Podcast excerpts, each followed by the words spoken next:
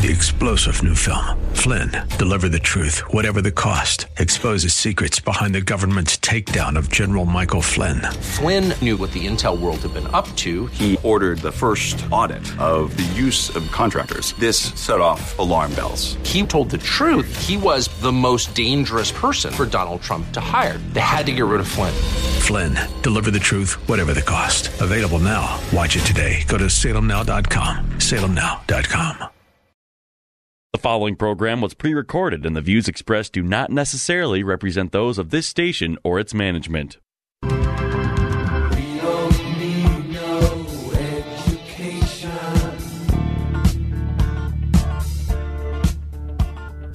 We don't need no star's control.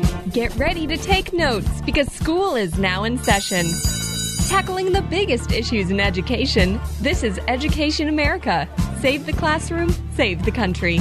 Here are your hosts, Headmaster Rebecca Hagstrom and co host Mark Durkin.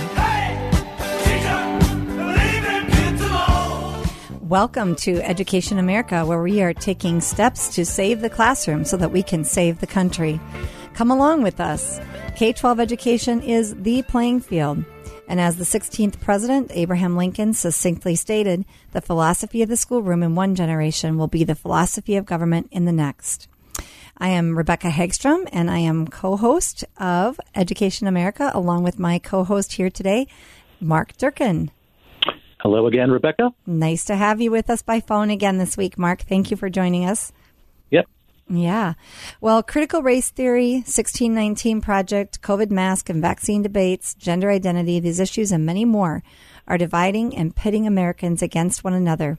And these divisions are especially present in K 12 schools in Minnesota and across the country. Whether we acknowledge it or not, our thoughts on these issues come from the specific worldview we each hold individually. Um, can we have a worldview that is shaped by absolute truth? How would society benefit from such a worldview? Our guest tonight was back to answer how his organization is stepping up to combat the lies of a humanistic, godless worldview that has cast confusion and division across all sectors of American society, especially in the nation's K 12 classrooms. And joining us in studio once again tonight to discuss his organization's work in promoting a biblical worldview in the education of American children is Josh Mulvihill. Mr. Mulvihill is the executive director of church and family ministry at Renew a Nation. It's a ministry that helps children develop a biblical worldview by equipping the church, the home, and the school. Mr. Mulvihill has also served as a pastor for 20 years, has a PhD in family ministry from the Southern Baptist Theological Seminary. He serves on the board of Awana and is the author or editor of 10 books, including his latest book, 50 Things Every Child Needs to Know Before Leaving Home. Josh, thank you for joining us once again tonight on Education America. Thanks for having me, and I'm very grateful for the work you guys are doing. Yeah, thank you, thank you. Well, let, oh, go ahead, Mark. Um, no, I was just going to go ahead. Go ahead and as it's always a challenge, isn't it, with yes. the phone and then the studio for the other person, right? well, we were talking, Josh, last week about uh, just some of the worldviews that have crept into the K through 12 schools. Um, I want to talk a little bit about tonight, just to start, uh, that post-secondary options as well. You know, colleges, universities, trade schools. You know, they're they're no better. In fact, share with our listeners how these environments are even more aggressively anti-Christian. Our oldest is in 10th grade this year, and so we have begun looking at colleges for him and woo it is it is a uh, it's a challenging world to be sending a student into um, k-12 provides um, the main blows to students and colleges provide the knockout. They are effectively the um, the secular seminaries of our day, and they are catechizing our young people in uh, secularistic thinking and churning them out. Um, and uh, critical race theory is the latest uh, example of that, uh, but we could we could uh, list many. And just here in the state of Minnesota, uh, we don't have to look very far or very hard to see um, even some of our beloved uh, institutions that have been historically conservative and historically strong are even now beginning to waver and falter yeah. with some of these uh, ideologies that are that they're adopting. Yeah. One of them that that uh, comes to mind, of course, most recently, University of Northwestern and St. Paul, uh, with some of their adaptations to critical race theory. Um, you know, last week too, Josh, we discussed uh, the variety of worldviews that people believe to interpret the world that they live in, and you know, this week, let's talk about the organization, uh, the solution that you're a part of that is pushing back against these humanistic and godless worldviews. What is the purpose and the vision of Renew a Nation? We exist to help children develop a biblical worldview, and we do that through three primary avenues the church, home, and the school.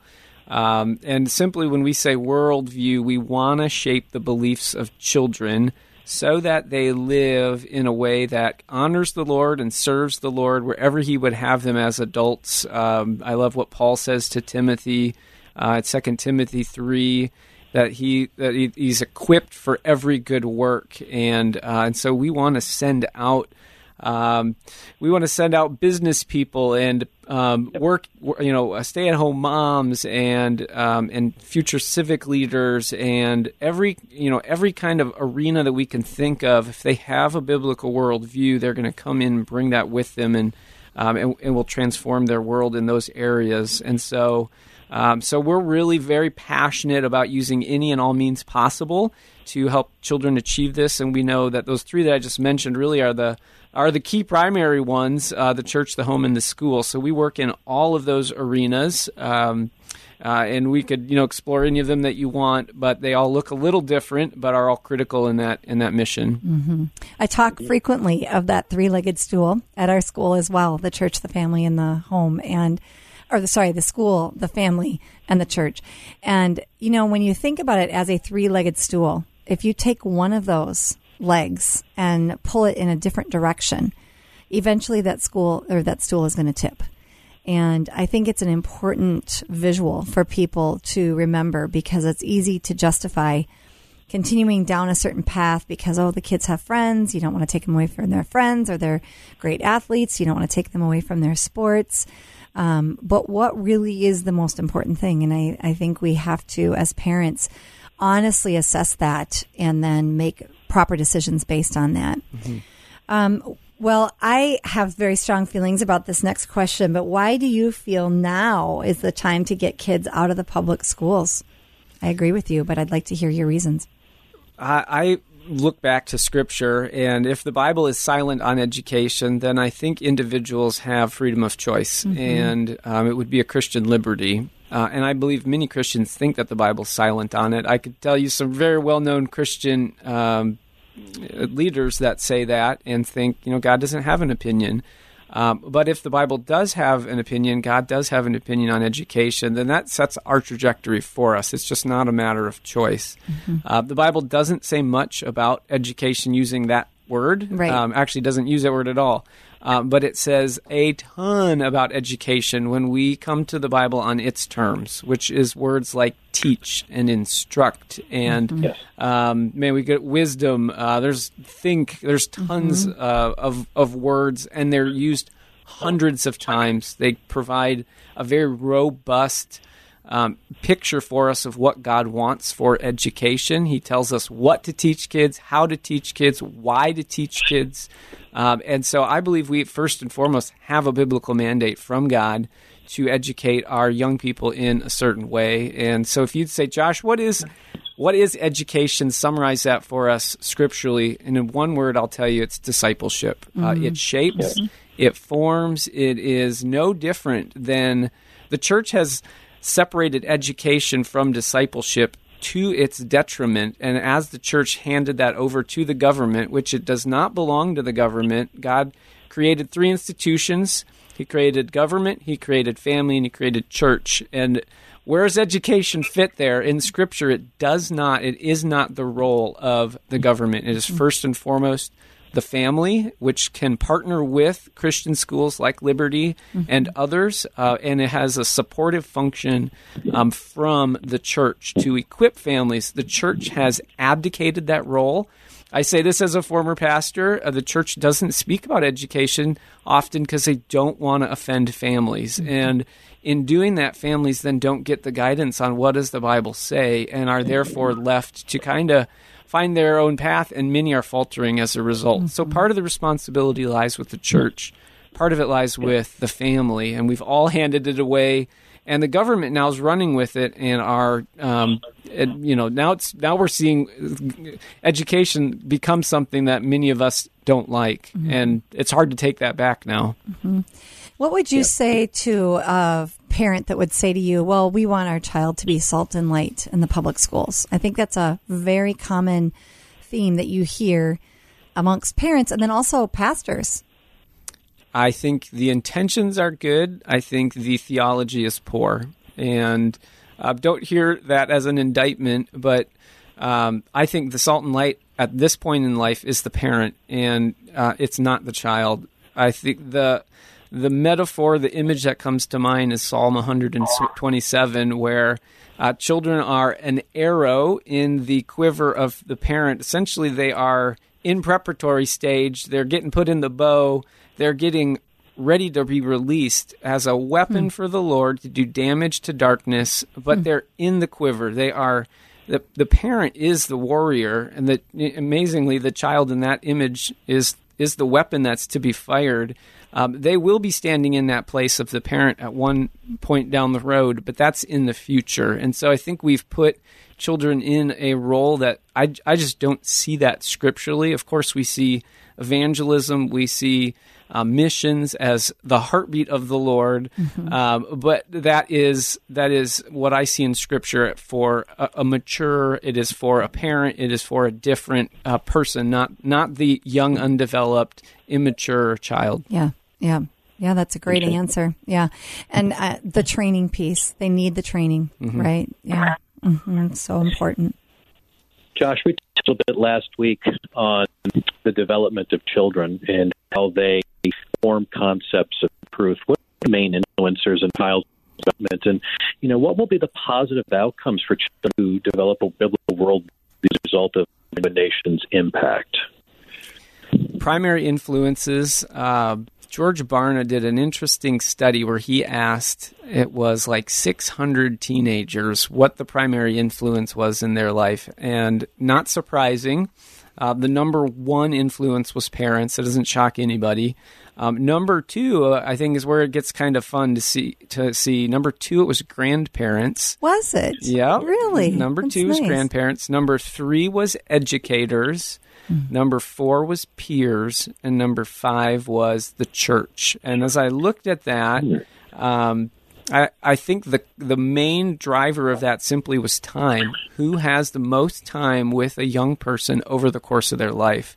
And of course, parents and grandparents are often very present uh, over the course of their life. Educators have so much time, um, you know, not only in a year, but um, children spend 16 ish, 16,000 ish hours in a school classroom throughout their K 12 years, um, and then peers, of course, in the church. That doesn't minimize the church, but it just is a reality that we have about the least time with children as anybody. And today, the average child attends an evangelical church 1.5 times a month. That's it. Uh, mm-hmm. And so the church is trying to make up all this ground, and it's having a hard time doing that.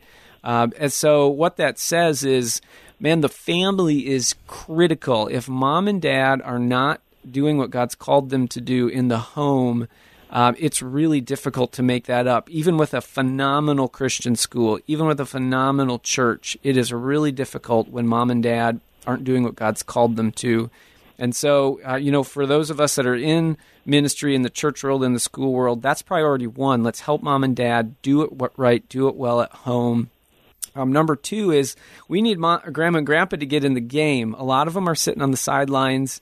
Uh, a lot of them are, have bought in the cultural ideas of uh, we're going to spoil our grandkids and we're going to have fun. And again, that's not God's uh, call for them. They're disciple makers uh, to support the family. And we've got many of us have grandparents that are ready to engage in the worldview development of our, our kids. We, they just need to be invited and the door opened. And then, of course, uh, education and the church come in. They're they're almost parallel partners in similar kinds of ways um, that are operating and both critical in the influencing of the next generation. Mm-hmm. Mm-hmm. If I may uh, just interject sure. there on that point, Josh, what do we do in the event? You know, we talk about grandparents playing a very important role.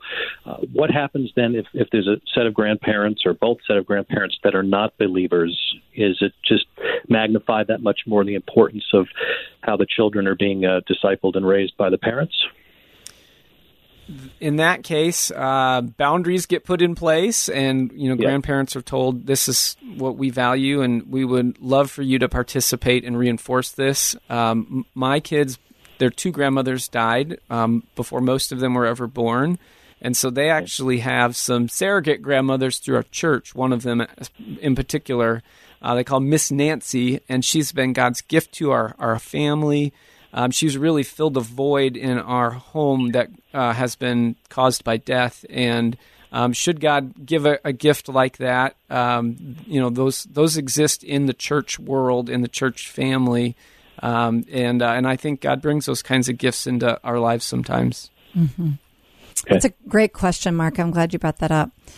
Um, so, Josh, Renew a Nation is active in various Christian education divisions. Explain for our listeners how the organization is expanding and supporting biblical worldview education in Christian school startups, revitalization, and homeschool support. For Christian school startups, we probably get about a call a week from somewhere across the country to say, We want to start a school. How do we do it? We've got no clue. So, we have a uh, we've kind of uh, uh, defined down into six steps on how to do that with limited funds. So we've got a team that helps launch schools. So if that's something, uh, excuse me, you're interested in, especially with COVID, you want to launch a micro school or a traditional school, um, we can we can help with that. Uh, for homeschool support, of course, it's exploding right now uh, in the last couple of years. Um, I'm a homeschool dad. We've been homeschooling our kids uh, since kindergarten. Our oldest is in 10th grade, so we're a decade in, and suddenly we became experts in uh, education uh, when we were often not viewed as that. Uh, but we have a ton of uh, helps from coaches that we make available, from uh, curriculum to um, thinking through homeschool philosophy, because there's a lot out there and it's confusing for a lot of people. So essentially, we want to come along and help connect you to the right groups in an area. And in Minnesota, um, there are some fantastic, fantastic support helps that are available. Uh, you mentioned revitalization. We rebuild struggling Christian schools from the ground up. We come in for over a three year period and we literally rebuild them from the inside hmm, out. That's great. Um, so we work with Wonderful. boards, we work with, um, these are often schools that have lost their way scripturally. Um, and there's a lot of uh, a lot of schools in this category, and so we're I think we're working with 30 right now across the country, and uh, want to see them healthy and doing uh, discipleship as a primary piece with strong academic rigor as well. Mm-hmm. Yeah, let's let's focus a little bit here, Josh. You know, you're talking about you know the different uh, school um, school philosophy systems that you're involved in helping uh, reshape or get started. Let's look at uh, Christian school or homeschool. What advice can you give uh, to persons that are listening about their wanting to start uh, one of those schools? How, how do they get started? I would love for everyone that's listening to choose some form of Christian education. Uh, I think the Titanic is sinking, so uh, we'd love to throw you a Christian education lifeboat. Um, and you know, I'm not going to be dogmatic about it has to be this philosophy or this approach. And I think there are, you know, different paths that are good for different families, and maybe sometimes even different children in mm-hmm. the same family. Mm-hmm. Um, and part of that comes from just knowing what your kids need. I will say, parents, you're the expert of your child. You know them better than anyone else. Um, and each brings a different um, value that is present. Um, so, uh, homeschool for us has been fantastic. It has allowed us a great customizability at an affordable cost. Uh, my brother runs Legacy Christian Academy, and so most of my nephews and nieces are there, and that has been wonderful for them for both the structure, the community, for a lot of various reasons. Um, and so we've even been blessed in our extended family from both of those. Uh, but we've pushed pretty hard, even in our extended family. It needs to be Christian education in some form. Get your kids out of the public schools. Uh, my dad uh, has even helped fund some of that education um, because he values that as well. And so, if you're a grandparent Mm-hmm. listening, um, you may have the financial means because that's one of the biggest hurdles for a lot of families is they would love to do it, but they can't afford it. So.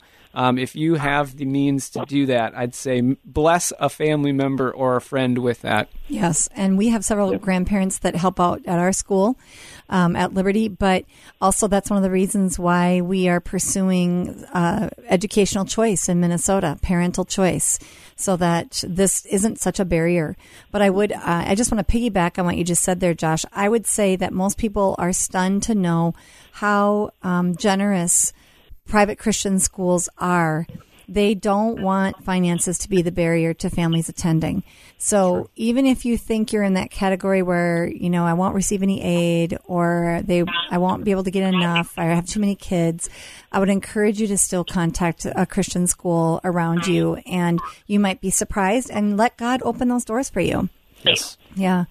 So um, let's talk a little bit about your online school that Re- Renew a Nation is operating. This was our COVID baby. Uh, Last year, we um, saw the need for an, a live online school, Christian school, that is very strong scripturally, biblical worldview, but also has strong academics. And so uh, we decided in June that we were going to do this and launched it in the fall. A Oh couple my months goodness, later, It that was- is fast. It was, it was painful. Uh, we started with 100 students and we're growing from there. Um, the piece, though, one of the drivers was not only strong worldview education, Christian worldview education, um, but affordability, as you just mentioned, was a piece of that. And so we worked very hard to raise um, monies to.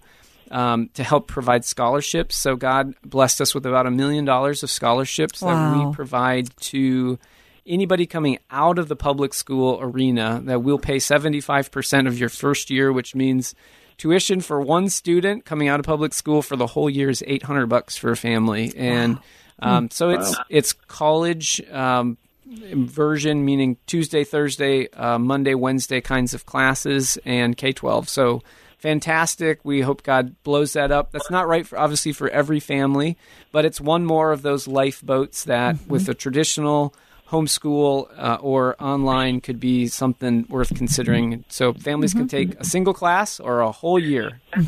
Good. We've spent a lot of time, Josh, uh, talking, uh, you know, tonight and, and last time as well about how uh, Christian worldview education, it's the responsibility of the parents. You know, God's word tells us that parents are to train their children in the way they go, and when they grow older, they will not depart from it. Uh, we did touch a little bit, too, on the fact that the education of children is the responsibility also of pastors and churches coming alongside and needing to be involved. You know, again, if you could reiterate, why do pastors need to get behind this issue? And how much would you say over the last 20 years has the interest grown from pastors in emphasizing Christian education? Uh, pastors need to get behind it because it's God's mandate to them as well. If they if they're serious about discipleship, they have to be serious about who is feeding the, their congregation and protecting their congregation from wolves, not just on Sunday morning, but that extends to the entire week. And so it is, it's it's uh, very broken up thinking to think uh, that it doesn't extend into what's happening into the classrooms, and so. Um, you know we're losing we're losing a generation. We've lost We've many lost- generations. yeah. Yep. If we're if we are if we're honest about what how is the church really doing with children and youth? How are we? You know, well, let's open up the hood. Uh, dropout statistics are through the roof. Kids walking away from the faith. You you know we we see uh, sixty to eighty percent is kind of the typical statistics. Uh, what we're doing is not working, and I think the education piece it's it's not one thing, but it, that's one part of that answer. And so churches historically have seen education as a priority with discipleship, and we need to get back to that.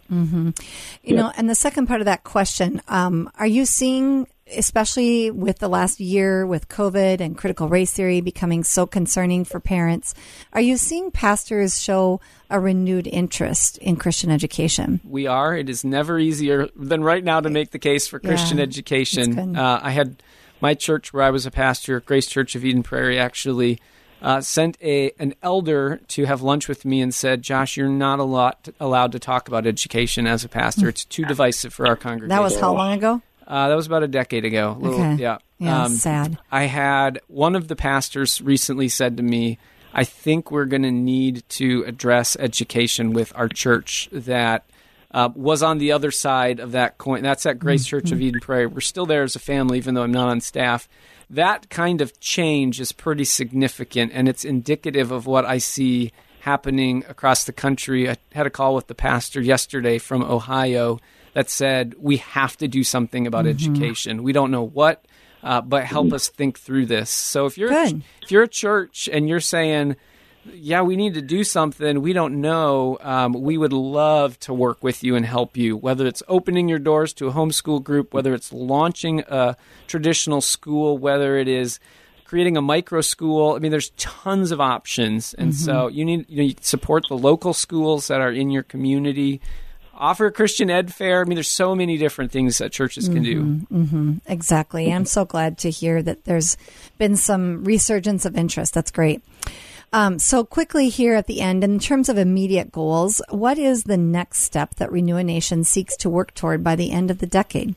Well, we have a very big vision of reaching 1 million children and helping them develop fantastic. a biblical worldview, uh, a more rigorous biblical worldview. And so, um, you know, it, we have a camp in um, Tennessee that we use for training teachers and pastors. And we hope that that really gets developed so that we because those are the influence makers. So we want to influence the influencers. Who's teaching our kids?